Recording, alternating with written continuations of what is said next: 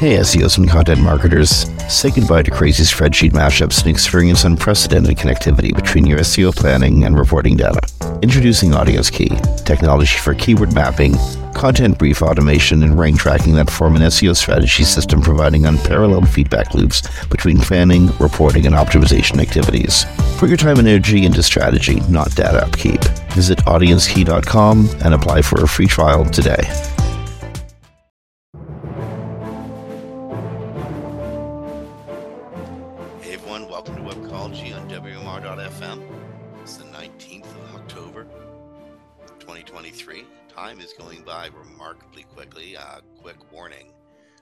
Cyber Monday, Black Friday, the entire Christmas season is coming up way, way, way too fast. Um, this is Jim Hedger from Digital Always Media and Kristine Schachinger from Sites Without Walls. Hello. This is a uh, hard time to be doing a technology show that is as open-ended as webcology. Um, about an hour and a half ago, Kristine and I had a like seriously passionate, drag them out, yell at each other argument over how to cover stories um, that involve um, politics, um, the Israel-Palestine conflict, um, far right um, movements on the web and um, in the corporate boardrooms. Just, I mean, you can name the, the panoply of ways that politics touched the world of technology.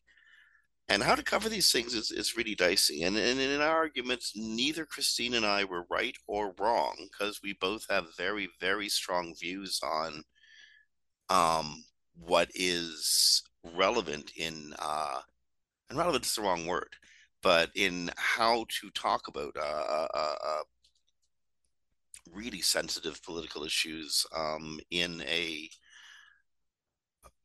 politically secular environment. And of the two of us, I would suggest I'm the worst sinner on this in in this count. I have a very hard time keeping my politics internalized. Um, there's a lot going on in the world right now and moving into a American election cycle, a lot of the online tech shenanigans that would otherwise be politics in an outside realm, except technology and the world and environment we work in is pretty much the realm of communications. Um, I guess what I'm trying to say is in previous years, especially towards the, the beginning of webcology, we were really able to deftly avoid some subjects that we can't deftly avoid today. Um, there's no disclaimer to put on before we do any political coverage or technology coverage that ventures into the political, except that we deeply respect the views of all listeners and the right of all listeners to have whatever views they have we can't help what comes up in the news cycle and what we feel is relevant to the listenership, even if we don't like it or if it's a difficult thing to cover. So that said, there's a few things we need to talk about today. Um, I have a I have a one interjection though. Yeah. I would say that we always try to cover it from the respect humanity point of view. So that may come out as political sometimes, but it's not meant to be. It's just respect humans. Well, I, I think, think that's is how I we think- try to cover these things. Yeah, again, I think that's a, that, that's that's a view of uh, both Kristine and my core politics. Um, people first, respect people. The technology in the world and the money and all that sort of stuff comes after.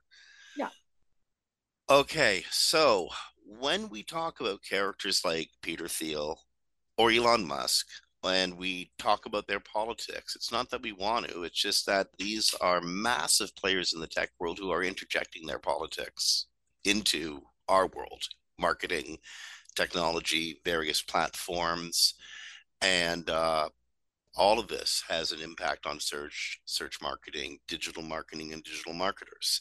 For instance, Twitter was an incredible marketing source. I mean, oh my goodness, I bet you a bunch of advertisers really miss that stream. And that was, you know, an environment we all used to play in. And, uh, you know, many people aren't playing in that environment anymore. So this was a good one. Peter Thiel, the uh, founder of PayPal and um, one of the more the founder of uh, Palantir um, Digital Security, um, one of the more powerful tech players in Silicon Valley. Certainly, um, one of the leaders of the uh, what what's called the PayPal mafia, the the gang of guys who came out of PayPal to create new and innovative and wild things. Um, Twitter being one of them, Elon Musk being one of those people. Uh,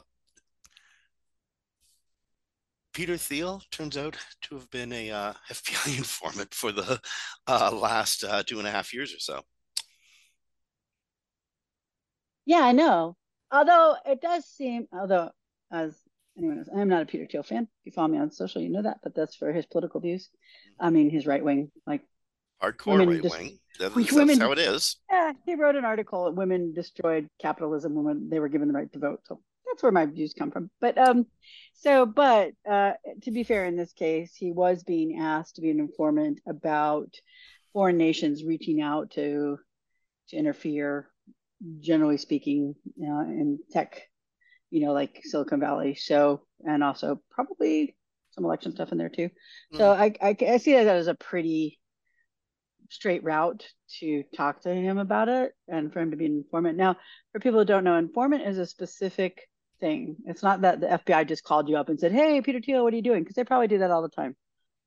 Um, an informant is a literal document you sign. You have an agreement with the FBI that you're going to inform and you're going to do X, Y, Z, and they're going to have a handler that you're going to talk to and that kind of thing. So, uh, the person that um, reported this is actually a close I don't know if friend is the right word, but he is close with Thiel. He's worked with Thiel a lot, and uh, he's also says he's an FBI informant. So, um, but I don't know that it's necessarily. Um, I some of the targets I understand are, are, are actually kind of interesting. Um, yeah. He has uh, big issues with with Google and a lot of their involvement in China. Um, yes. And he also seems to have big issues with um, the MAGA movement, the make the, the, the Donald Trump uh, camp, who he had thoroughly backed in um, 2016 and again in 2020. Um, he seems to be informing on them as well, which is I find quite fun. Um, breaking news! Breaking news! Breaking news! Breaking news! I love that you just you just posted this in our chat. Uh, FCC yeah, has moved forward with Title II net neutrality, ruling um, three to two down party lines, net neutrality is being reinstated. Yes. Yes, it has been reinstated three to two, and we don't know all the details yet just because it just came through and we have not had a time to check it out. But they are reinstating net neutrality. Now, by the time everyone else hears this, they'll probably know that too. Uh, but it is, a, I think that's a good thing. I know you and Dave had many debates because I had many debates when I was Dave's working mm. partner on net neutrality. So I know you guys did a whole session on it at a uh, conference once, didn't you? We did a whole session at an SES. Actually, we did a couple yeah. couple SES shows. Um, yeah. and unfortunately, they, they they they stopped booking that that that that segment when like only 15 or so people would show up in the audience. but they were fun, and they were always fun debates. They were fun debates, and I got some great pictures of you guys. But that's beside the point. Um, so, uh, so yeah, I think it's a good thing that it is a really good thing although it's going to be disruptive in that there's been what how many years now? Three four years where net neutrality rules have been um, suspended. And charged by the charged by the meter business models have evolved onto uh, onto the web. So how that gets worked out over um over the coming coming weeks or as as the reinstatement of net neutrality uh, becomes law. Um, it'll be it'll be interesting to see. This will be a bit disruptive. By the way, I, I did make a mistake, and this is not Jim's fault; it's mine because I was trying to read it quick and get it to Jim. Uh, they're moving ahead with the plan to re- reinstate. So there is going to be an open public comment period. So it's not an instantaneous thing. okay, but but it will be. Uh, it, it it's it's yeah. almost fait accompli. This is going to go down yeah, uh, exactly. uh, party lines, and now there's a extra commissioner who's a Democrat, not a Republican. Um, and I believe that the commissioner of the FCC is now is a Democrat appointee, not um, Ajit Pai, who was the, the, the Trump appointee who did away with net neutrality rules. Yeah, I think it'll be a good thing. We'll see though. You're right. It will be disruptive because people have operated without it being there for for how many years now? Four, four years, five years.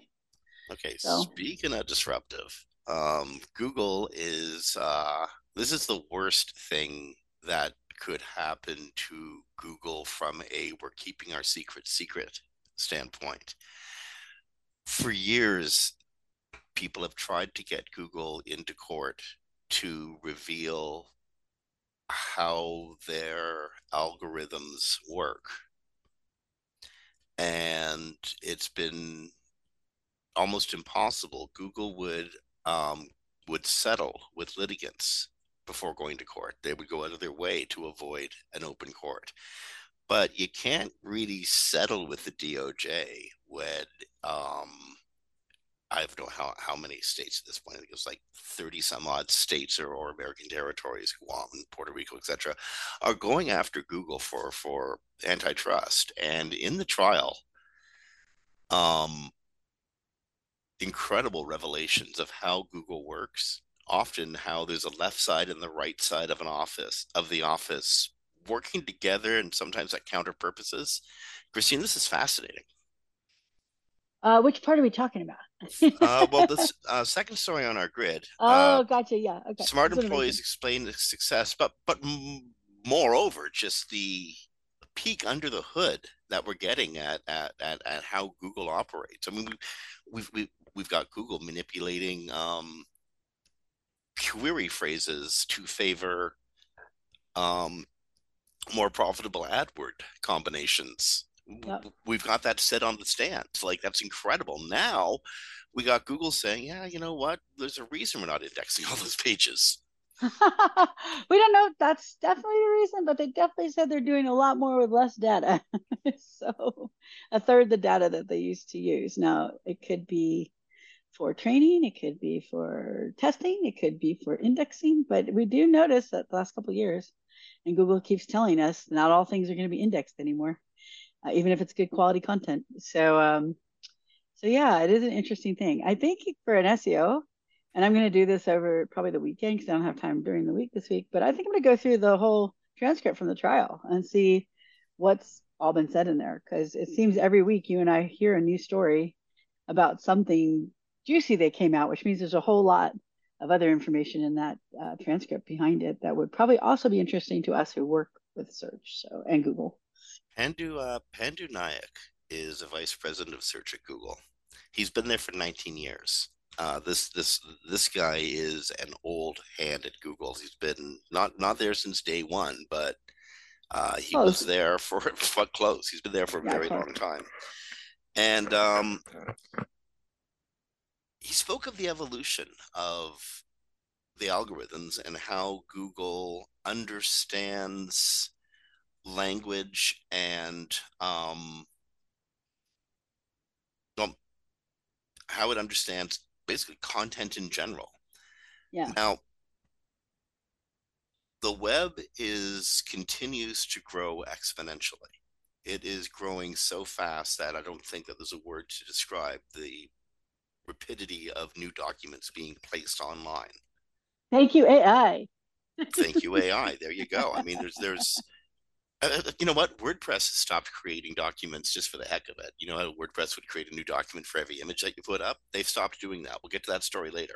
But oh, AI yes. has certainly taken up the slack and is creating documents left, right, and center. And there's no way Google can be expected to keep up.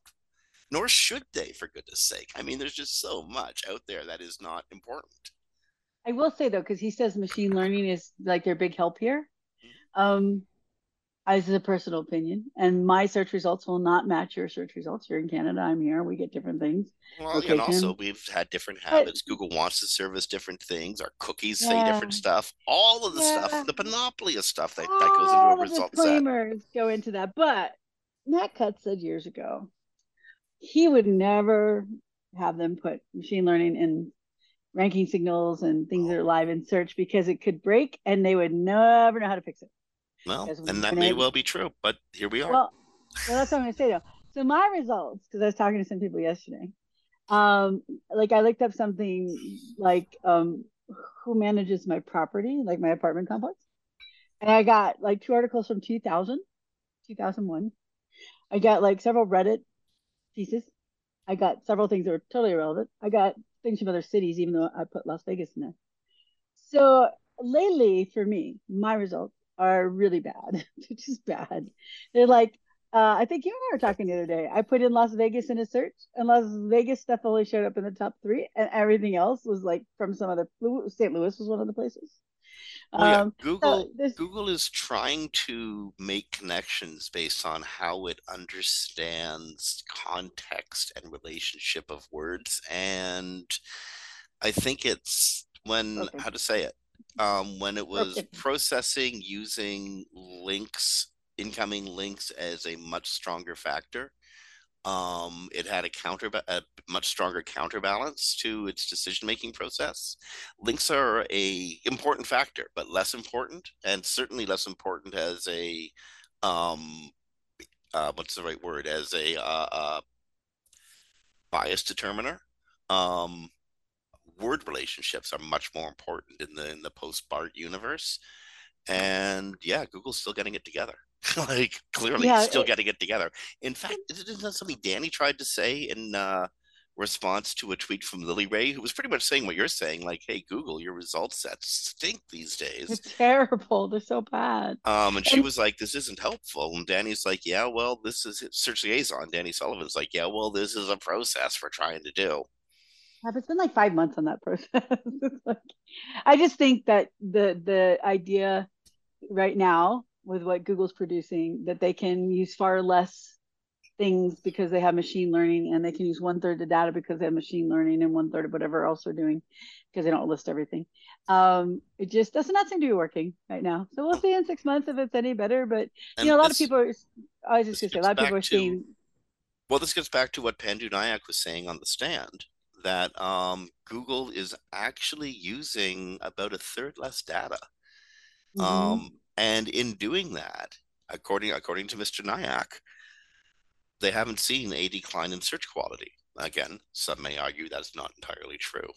um, yeah, yeah. I don't know if the quality raters are getting the same results I'm getting because, and also I just want to put this one personal thing in there if I do not put Reddit in the search result, Google decided because everyone was adding Reddit to a search result. Now we want to see Reddit.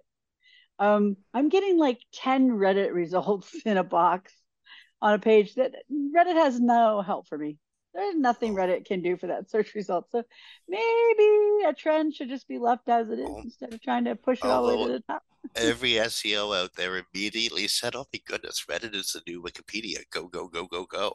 Oh yeah, yeah, oh yeah, yeah. This will all be fixed in six months when the um, you know, all the SEOs and the affiliate marketers do parasite SEO.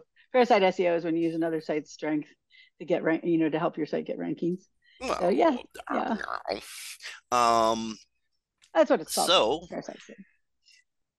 uh, uh, the problem the Justice Department has, and one of the reasons they went after uh, Mr. Nayak to get this testimony, is they believe that Google has used its extraordinary heft and weight and money and uh, power in the search world to deny its rivals, um, well, about a third to a half of all users and user queries uh, coming out of the United States because Google makes itself the default browser of everything.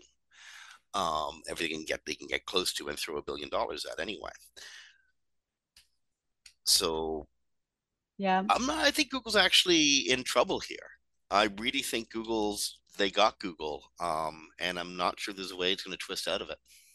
Well, also because they're being double barreled because uh, the EU is going after them for the ad issues with the ad network dominance and monopoly, and a lot of that testimony was also in this case. So EU's already said that they think the only solution is to break um, them up, and uh, that's where they might be headed in this case. I don't know in the US if they're because of the way we view things, they're going to actually break up Google, but I think there are going to be um, at the end of this agreements on how things have to be handled because even Microsoft testified and one of the professors from MIT on how Google's uh, made it very difficult for anyone to compete with them. Now, of course, Microsoft has a vested interest, but I don't think the professor from MIT probably does.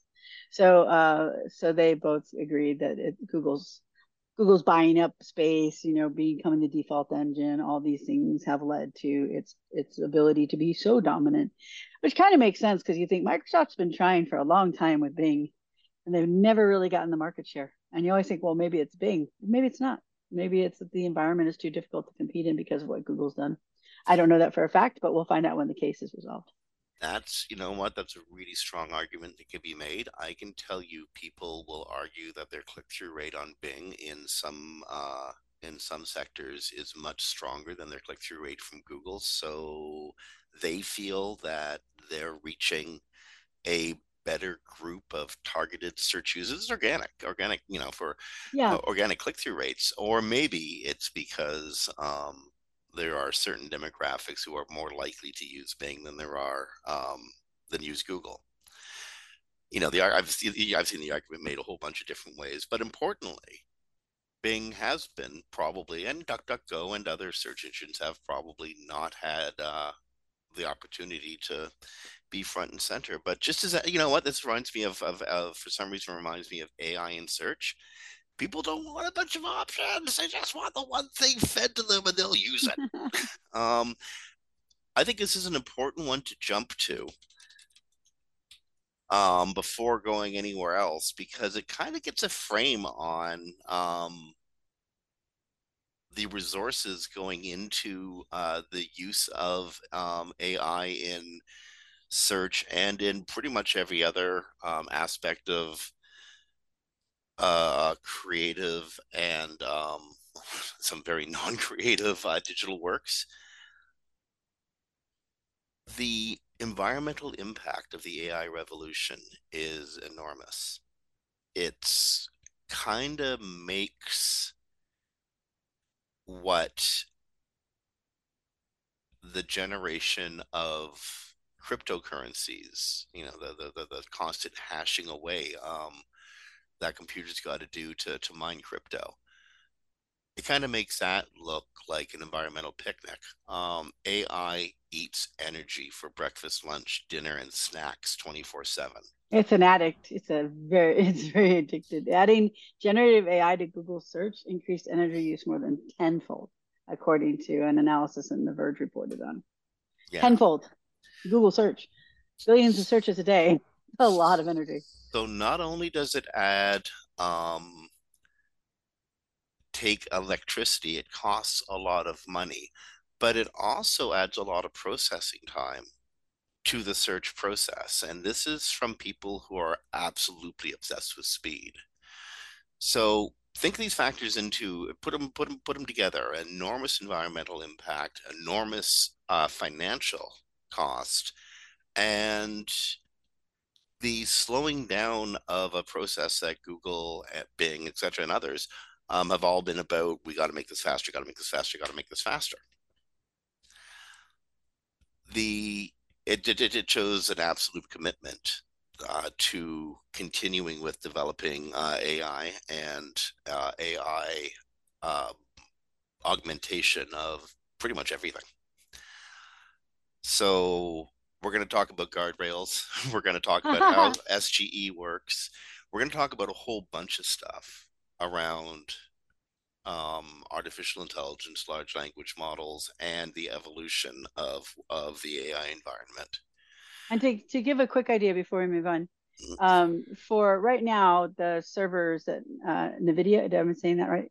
NVIDIA. Mm-hmm. NVIDIA. Uh, delivers uh, are running through about 5.7 to 8.9 terawatts of electricity a year. This is reported in The Verge.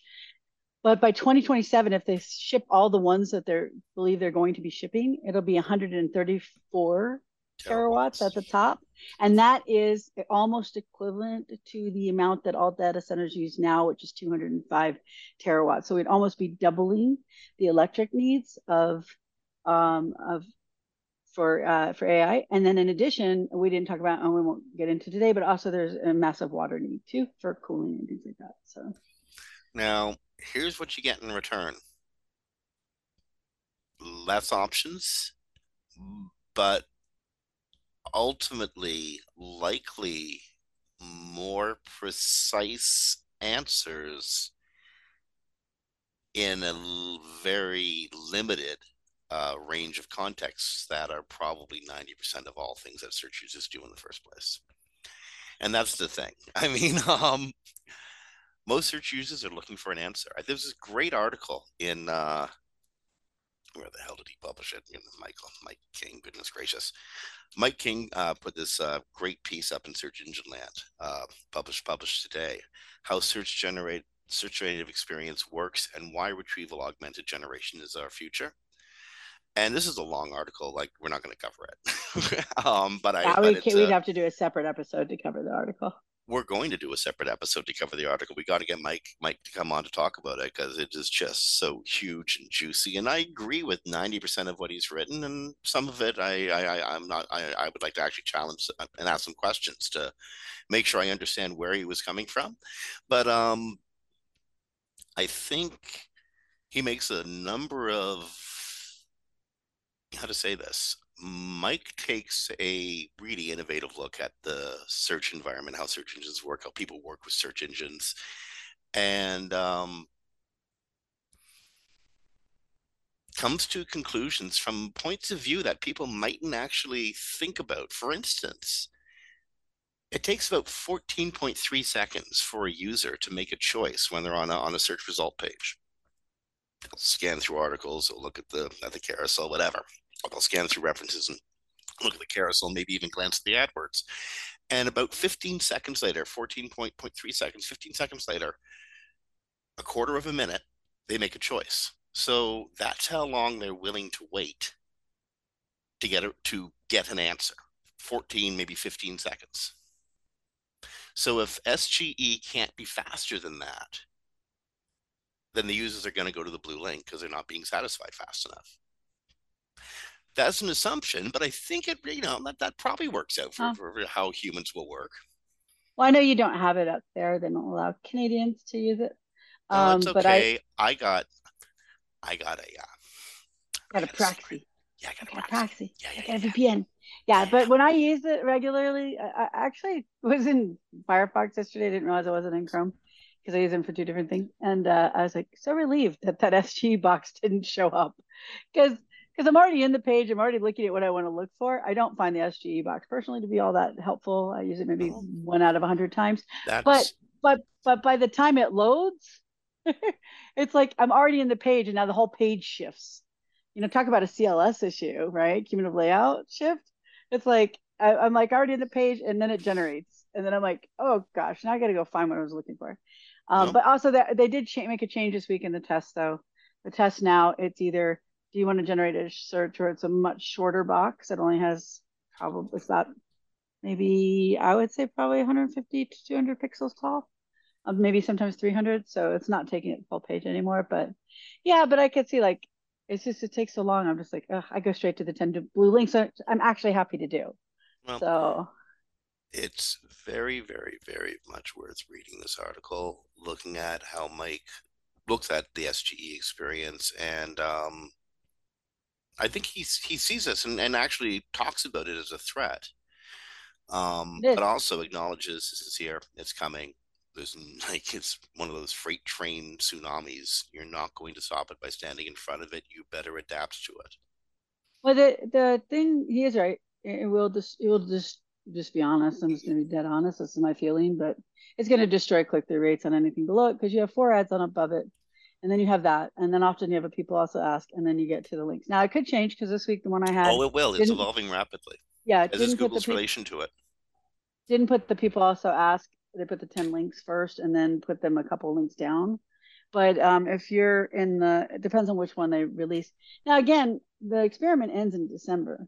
This is a massively expensive, massively, you know, from everything from the amount of servers to the to mm-hmm. the you know, power to the everything the data centers they have to have to run it so we'll see because now they're also and and i'm going to jump real quick to another story because it's a real quick one but it ties in now is they're adding um, creating images and writing to the SG. Now, personally, I think they should just create a button that you know a tab that says create and put it there because I don't know why anyone would sit there and do that while they're searching. But um, but on the other side of that, um, that's also going to massively increase when people are doing image creation and writing in there as well. Their their costs, just costs. So we'll see how it affects their ad revenue So what they launch with after December. Not sure who wrote the piece. I, it's it's not in our grid. I'm, I'm, I'm just I'm just throwing this up. I saw it the other day. I think it was Duane Forrester who wrote it. Um, talking about how search with AI is very likely in a couple years to start adopting a social format where we're sharing our um, generative discoveries, from one of a better term. Mm. I mean, again, I'm not I'm not sure exactly how how Duane phrased this, but um, in his conversations with with you know with these people at Bing and people who are actually you know, making uh, this is this is what they're talking about. Um, so there's a bunch of different how to say this plans that the search engines have to change the environment in which we get use share and relate to information and a lot of it's scary i really hope that they're thinking this through long and clear and and taking a long-term approach um because there's a story in here that that actually really spooked me um and it touches on how a lot of AI content is working its way into the news. Uh, and yeah, that's not safe. That's not right. That's not. Um, it's maybe future AI content, but today's AI content should not be filtering its way into the news and should not be being, um, how to say this, by and large, it shouldn't be the facts that become public record. It definitely shouldn't because hallucinations. I, I follow on LinkedIn a lot of the researchers that run like these companies, like or the head of research, not to run the companies, but head of research, AI research, Hugging Face, DeepMind, Google, all this stuff. And uh, and they have stated that the hallucination issue cannot be fixed like right now I mean, maybe they said like five ten years but right now it's still going to produce a lot of the time bad information. And you and I already had that that story last week, where the Bing chat put out the bad information, and the person put it into their blog to show it as bad information, but then it was picked up by search as actual information, and then regenerated into in chat is, as factual information. And this is precisely how news content created by AI, which, you know, again, 99.999 times out of a thousand may be dead on factual. Oh, I'm sorry, 99 times out of 100 maybe dead on factual, but it might not. Yeah, and the rates are actually much lower. They generally tend to run between the models between 60 and know, 50 and 70 percent. Again, I'm not, I'm, uh, I'm not sure about stuff that actually makes it into the into news coverage. I'm also assuming for oh, I'm just uh, talking human about the... intervention and being and being as exaggerative as possible in the example, but to be charitable as possible in the example, even if there's this infinitesimal amount of doubt that could be erased by actually having a human do it and another human edit it to verify and fact check it. Before it goes out this is the public record. It has to be, it has to be done that way. And it's much harder to do it it's much more expensive to do that way but it's the way we've done it and it's the way we've evolved to do it for a really good reason. Sort of like having a timestamp. Just you know um uh, uh, uh, having human intervention to um, observe and then another human verify what was observed yeah, it's it's so hard, right? Because they hallucinate because they're just generating text. They're not. Still, a lot of people don't understand. They're not search. They're not search information retrieval. Not pulling back information like that. So it's so it's very difficult because from one of the red team people I talked to who like tries to protect their company from model issues, they're saying that they have to do everything on the way out. So all you put in whatever you put in, and on the way out, it does a lot of the filtering. Um, but it's a language model, so it's so easy to get around of around a lot of that stuff because the protections they put in are just what they could conceive conceptually with you know language. And well people use language in all sorts of different ways. And then that makes it not that hard to get around a lot of the protections. There there are ways that um, ChatGPT four is and, and and Bing are ref, refining prompts as they go along to try to weed out incorrect incorrectly generated information. Oh, you mean the image And- prompts? Well, not just image prompt. No, not not not just that. It's just it's just refining and reasking, refining and reasking, refining and reasking, doing Oh, human- doing do, human- doing bias checks, refining and reasking. Um, And yeah. so there no and and yet and yet mistakes are being made left, right, and center. no, no, no. I was gonna say, if- and yet ChatGPT four is more susceptible to biases and getting around the safeguards in the model. Well, yeah, we're gonna get to that in a second. Yeah, This- yeah. This, self-eating tail, this self-eating tail, um, has happened over, or snake eating its own tail has happened over and over and over again. Um, Yes. it's just happening at a at a much larger and faster scale now. Um, uh, if you have, have- you ever um had had a friend or or have you ever had the experience where you were a TA, a, a university TA? Yes, Were you? I was a I was a So you had to mark, four you years. had, oh, so you had to mark first year students' papers. I That's did. terrifying, isn't it? I taught first year students. But even. teaching them's one thing. Reading what they write is another. Yes, teaching them, you're just talking hard. to them. You ain't, you ain't hearing what they're thinking. When you're Yeah. reading, there's that. Then it's terrifying. They well, let's add to that. So There's a special program in North Carolina where people who were uh, disadvantaged Hmm? could come to college. So usually their skills that way were not. It was something you had to work with them a lot on. So yeah, I'm very familiar. one thing I found even more terrifying than terrifying than bad writing was bad research. Bad writing I can deal with. You just can't express yourself well. But you want to become an engineer and you haven't researched this properly, that bridge is going to fall down. That's scary. Right. right. and that's a thing that you find in um, uh, a lot of generative AI content right now. But again, um, it's not like the uh, AI uh, engineers aren't aware of and understand that this is their Achilles their Achilles heel. Um, so they're working. They're working on finding ways to. And I love the I love the reprompt, reask, check for bias, reprompt, reask, bias check eventually you hone into the right stuff except um and this happened with uh with um early rudimentary um chatbots. Um if you um how how, how they become racist really fast. Like really really really fast. If they train on if they train on open content and you know i mean my goodness why don't i why don't nice people write rants about how good everything could be if people were just nice to each other because really angry people no they don't Not as many really people. angry people write a lot of rants about how bad uh, um, this group or that group or this group or that group are Well, there's how- a difference though. Those groups are organized, right? And so they have like publications and blogs and social media posts, and they help. We don't have the good people. well i human get beings, every part of a glee club like, well, yeah, but we don't, you know, but we don't put out blogs and articles and, and that's the point that's stories and and yeah. so when um ai or um what, what were they before AI? I, I actually I lost the word for them. I called them chatbots, but that's that's actually the wrong term. Um, they say chatbots now too. They were they were different, but the back then it was just machine learning. I think is mostly what. well, yeah, the, the, the early machine learning models, um, when released to the open web, would immediately go go to Yeah. 4chan and absorb it like it was Wikipedia. Well, and and it is a legitimate machine learning term. This is not like a slang.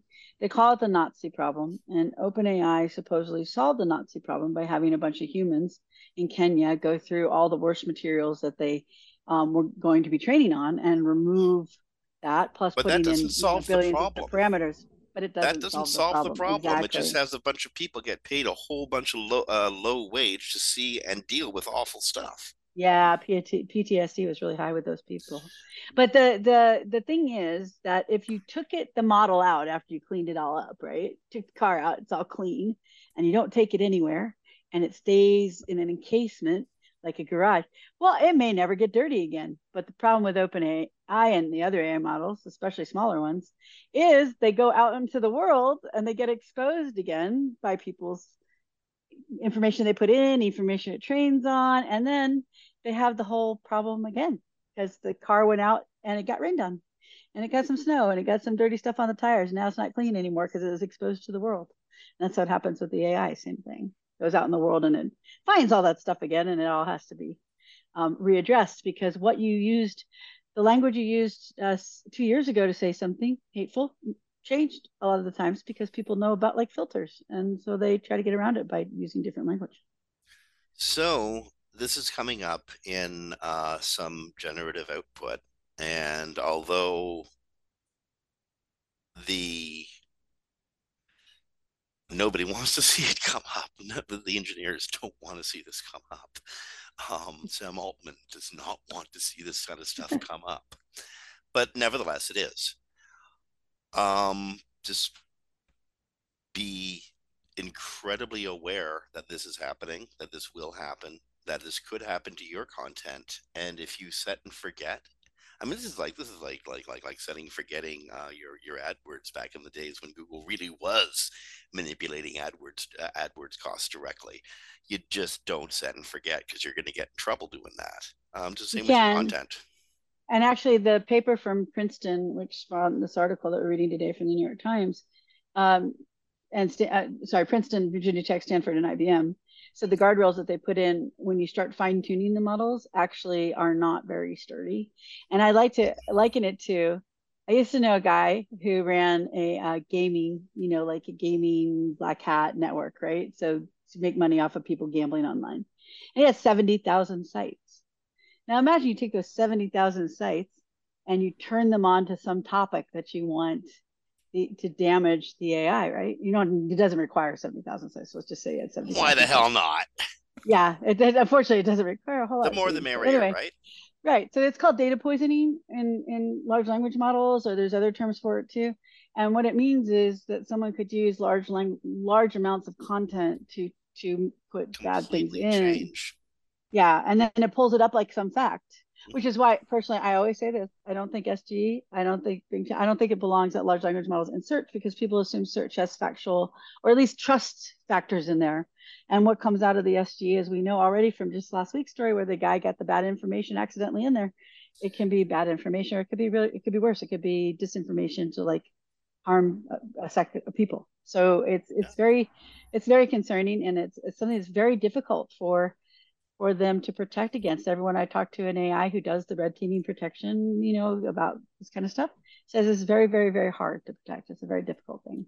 Well, as the helpful update is uh, teaching people, and again, you can uh, talk about other aspects of the of the helpful update. One thing it did do is um, it's uh, swathing through craptastic AI generated content, and it seems to have found it. And at the very early days, it seemed to have actually found that content isolated and made it number one in the rankings.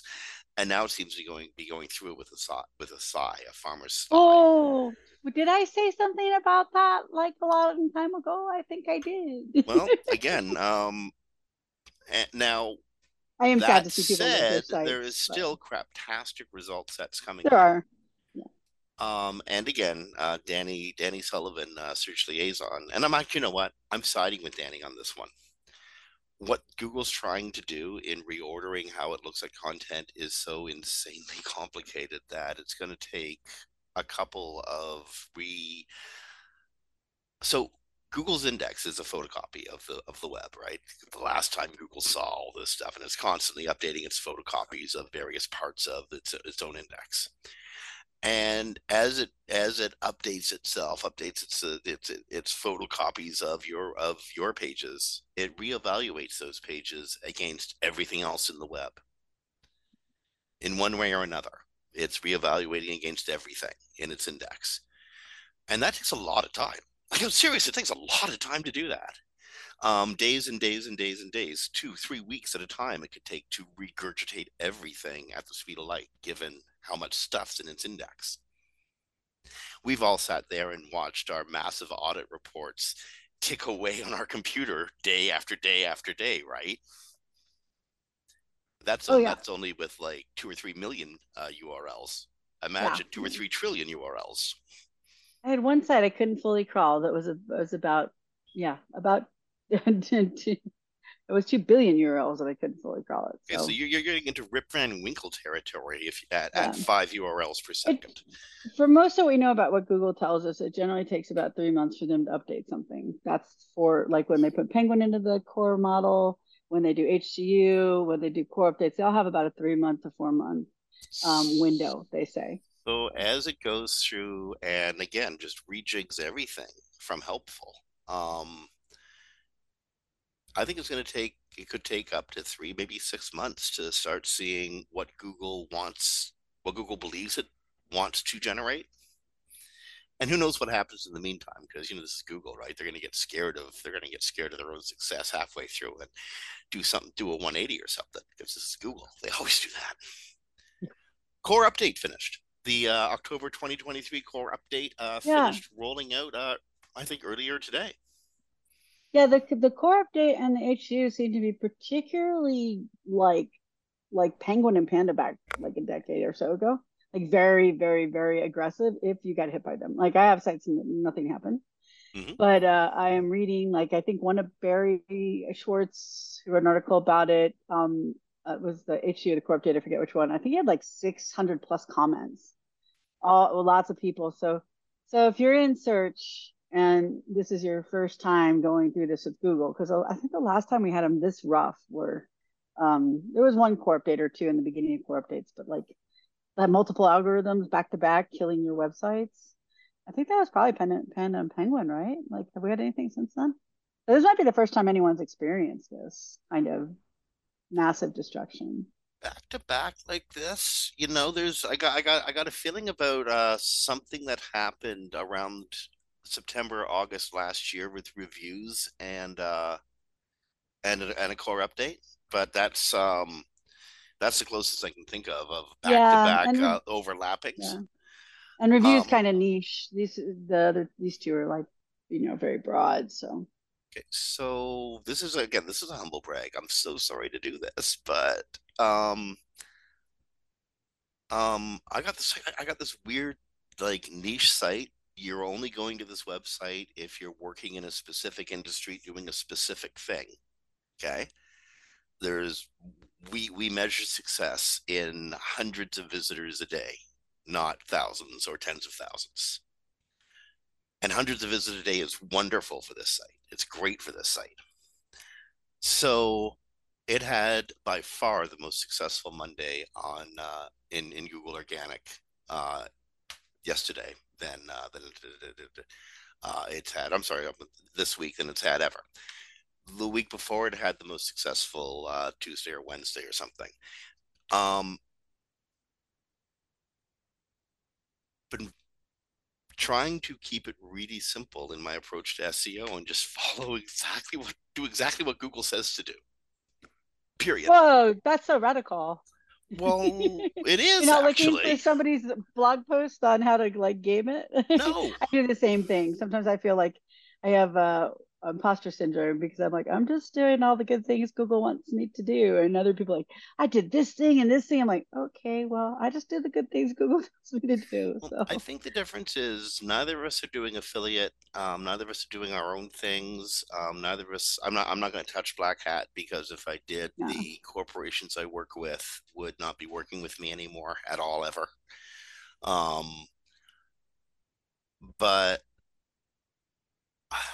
this? I don't feel rewarded as much as this is the way I expected the machine was supposed to work. yeah, exactly. Yeah, exactly. Definitely. Google, it's in Google's best interest to tell you what to do right. It is not in Google's best interest to screw you around, unless you're unless it wants to shake money out of your pockets. But that's a different show topic altogether.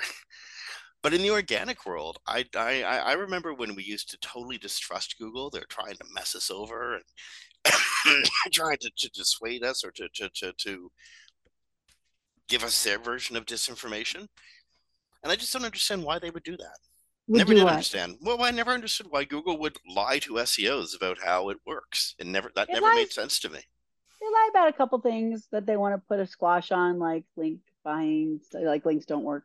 But generally speaking, no, I totally agree. They don't straight out lie about something that actually is a thing, and they don't straight out lie about thing when they tell you something isn't a thing. So it, they may like go links aren't as important to content when links are still like super strong, but um, but they don't come out and say don't don't worry about links because that would be a, a lie. That- and they don't they don't do that. Yeah.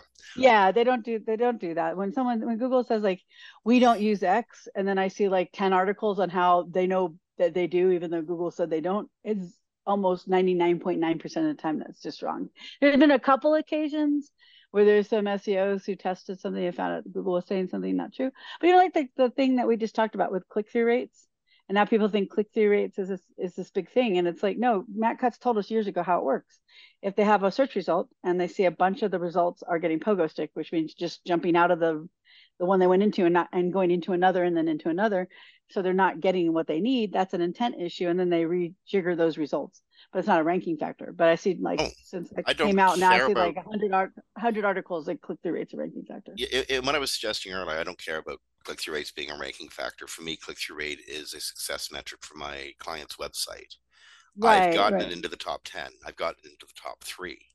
That's, Oh yeah, I'm just that's a saying as far That's what I'm getting paid for. But more Yeah. importantly, is the copy there, is the description, is the uh, title, is that compelling enough to get the click? And that's But where I'm more- CTR is important to me. It is, but I'm more just saying how how the when Google says something, it gets misconstrued. Oh, Like, sure. yeah, well, whatever. Google Yeah. says lots of stuff that gets misconstrued. Heck, Yeah. Okay. Yeah. If you're not seeing uh, rich results today, that mightn't be because you did something wrong or your schema's off or anything. Google may be bugging out. It was uh, reported um, earlier today, and Search Engine Roundtable covered it. Um, event lists aren't showing up in uh, in in search results in search results snippets right now. So don't freak out. Don't do anything crazy to your website. Don't bang your head against your desk because it's Thursday afternoon and you want to go watch a ball game or something. Don't worry about it. Let Google work this one out. Your rich results are probably coming back again. In other words, their Yeah. problem, not yours. Yeah, yeah, exactly. Yeah, I, I, I do think that. I mean, they have decreased the number of snippets they show. I think because of SGE, but we have gotten no word from Google that they removed the snippets, uh, that snippet. So So, um, Google Bard is now um, showing side by side results of different drafts of how it might create something for you. And it wants you to tell it which is best. It's not paying you for this, by the way. Don't you're not don't don't don't, don't Yeah. log in first, but essentially you're training Bard. yeah, you're training Bard. They need people to tell them what results are best. I, I, will. I guess we'll see how much people want to give the information back to Google, but that's all it is. It's just like which which way we wrote it. Does it? You like it better? Yeah. So and by the way, there's there's no reward for for being involved in this. Um, No, there is none. Um, and if you, if for people who don't know, because I, I think we forgot to say on the show, it's just a real quick thing. If you're like, how do I get this SGE thing? If you have a beaker on your top of your Chrome, it has to be in Chrome, uh, your Google search um, page, you you click on that and it takes you to Labs and you sign up for it. So that's how you get the SGE if you don't have it already. Um, where to next? Okay, so uh, everybody, we're, we've got about five minutes left in the show, so we want to get through a uh, few things quickly. New WordPress is coming out, or a new version of WordPress 6.4 release. Um, it's apparently got a hundred performance improvements. Um, most involved, I mean, it's Core Web Vitals. It's concentrating on Core Web Vitals. Wix did this a few months ago. I know that both Shopify and BigCommerce have come out. I'm sorry, Shopify and I think Magento have come out with uh, uh, uh, uh, Core Web Vital focused updates. Everyone's getting on this Core Web Vitals chip right around when Google's saying, "Yeah, it's important, but we were kind of exaggerating." Yeah, yeah, I don't know. yeah, I, yeah. So apparently, uh, WordPress is doing this because many of its popular templates, you know, the the, the uh, templates that that come default, the uh, twenty something called templates, they were showing significant performance uh, slowdowns. The 2024 uh, performance testing was 58.8% slower for uh, longest largest contentful paint. Um, client side performance uh, 80 93.5% slower in time time to first byte. Um, overall load time 3.9% slower on on individual posts. Just terrible numbers. Terrifying. You, you, you're a WordPress uh, engineer. You look at this and you go, "Oh my God, we're we're we're going to fail." So they've come out with uh, a number of improvements. Um, uh, working, you know, the, the, the how scripts are are served up and loaded. Um, I love this one. No longer creating uh, unnecessary attachment pages. Oh, thank goodness. Because you get a site that's on WordPress that has like 20,000 pages, and you're like, do I take them all off or are they actually contributing some way? They probably aren't, but it's a big gamble. Well, and I mean, just the and the research involved. Um, you have yeah. to like the, the the amount of um, fine tooth combing you really want to do to get the best performance you can out of WordPress. They're going to try to do all that fine tooth combing for you. Yay! Um, so I think this is uh, the templates are are, are uh, going to be cached and load faster. Um, very likely going to be using a whole bunch of browser caching uh, built right into uh, templates. Um, you know how your um how to how your how your reports at like say GTmetrix or uh over at um uh, uh, uh web page test yeah web speed web speed uh, i keep web, thinking web, web dev it's i call it web test, dev in yeah. my head but yeah web speed yeah. tests um web page test they always tell you to uh get rid of redundant pieces of Java or pieces of CSS, and they'll even even show you what parts of the, the uh, CSS or, or Java aren't actually being used as the to, to, to get the page to load. WordPress is eliminating a lot of that redundant stuff. Great, that's awesome. So it'll be interesting to see if these performance enhancements are actually really big enhancements or if they still keep keep triggering um, all these problems. But I'll, I'll bet you that the WordPress guys went through a uh, a Lighthouse report or a, a uh, page speed metrics report and uh, said, okay, we'll just eliminate all this. We'll do this. We'll do this. We'll do this all automatically. Yeah. It'll never come up again. Well, to stay competitive, they had to. WordPress. Happen. WordPress's biggest issue is slowness, so they have to stay competitive. So it's good to see them do this. Yeah. Okay, I think we got time for one last story, and then we got another. We then we got to get out of here. We're at the top of the hour. Where do you want to go? Uh, we kind of skipped all the Twitter stuff today, and yeah, you know, make me mad. I hate Twitter. I'm so mad at them. I know, but you know they're quick stories. Like they're, they're not going to take us very long. We could blocking Bing get through all three of them in two minutes. So blocking Bing search. Why would they do that? I don't know, because you know it's just Musk, and he had a day where he didn't like Bing. I really actually don't know the reason. I'm just joking, but that's literally half the time. That's why he does something. So, but yes, they will be blocking. They did it to Google a while back, and then they let Google have access again. So, well, you know, so we'll I, did, I think that they're actually blocking everybody, but they singled out Bing entirely. I saw a user agent um, star dot, and then disallow under that does look like it, but that, that does say user agent Bing bot, and then it says user agent. It says disallow user agent. Yeah, but that, under. but underneath it, they did, they did, a default one as well. They but did, they singled out Bing bot above that, which was yeah. kind of kind of skivvy. Yeah, a buck. Would you pay a Would you pay a buck to use uh to use uh, TwiXter? Oh God, that's so hard. I don't want to ever give that person money. That's not. I mean, we're not talking eight bucks a month. We're talking just no. a single dollar a year to prove you're real. Now he stole this from Spoutible, who announced it like three days before he did. Um, but uh, yeah, I don't know. I have to just I'd have to figure it at the time. But it is for new accounts right now. He's testing it in the Philippines and New Zealand. Um, so you would have to pay a year to a uh, dollar a year to interact on Twitter, basically. Okay. So. Lastly, um, this is so stupid. Oh my god. So if you fire all the people who work in your security and um, there's a whole bunch of function that Twitter had that provided protection for people behind the scenes. Um, either you could report things uh, anonymously to journalists, or maybe like um, I don't know, Peter Thiel, you were a FBI or CIA informant and needed a channel to talk to them, which was very super secret.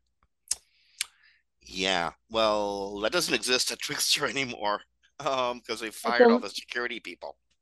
Yeah, the link that you that you use to link to something like Telegram, like the CIA did, so people could talk to them, is uh, vulnerable to exploitation, meaning it can be sent somewhere else because the way they use the shortener. So if you're using a shortener for anything important, or using a link on there for anything important, realize they shorten it, and that causes a vulnerability, and it could lead to an issue. So yeah. So and then one la- one last thing on Twitter, just because it's just real quick, but Twitter might leave the EU because of the Digital Service Act and the EU, which sets forth rules about spreading harmful content or limiting certain user targeted practices. So uh, Musk said that he he might decide not to be in the EU anymore. No, that's what two hundred and sixty million dollars he's giving up. Exactly. It never makes sense. okay, on that, we have gone full circle. Um, so you listen, so trying to find a, a, way to get back to the oh my god, we had to do so much politics. Why don't we just do technology? Uh, because politics has been inserted into everything. Yes, it has. It has. Friends, we'll focus on humans. you've been listening to Webcology here on WMR.fm recorded live to podcast on the 19th of October 2023. On behalf of Kristine Schachinger from Sites Without Walls, this is Jim Hedger from Digital Always Media. Stay safe, be kind, listen to the other side as much as you possibly can, even if it drives you crazy. Be well, rank well, be kind to each other, and we'll talk to you next week. Bye, everybody.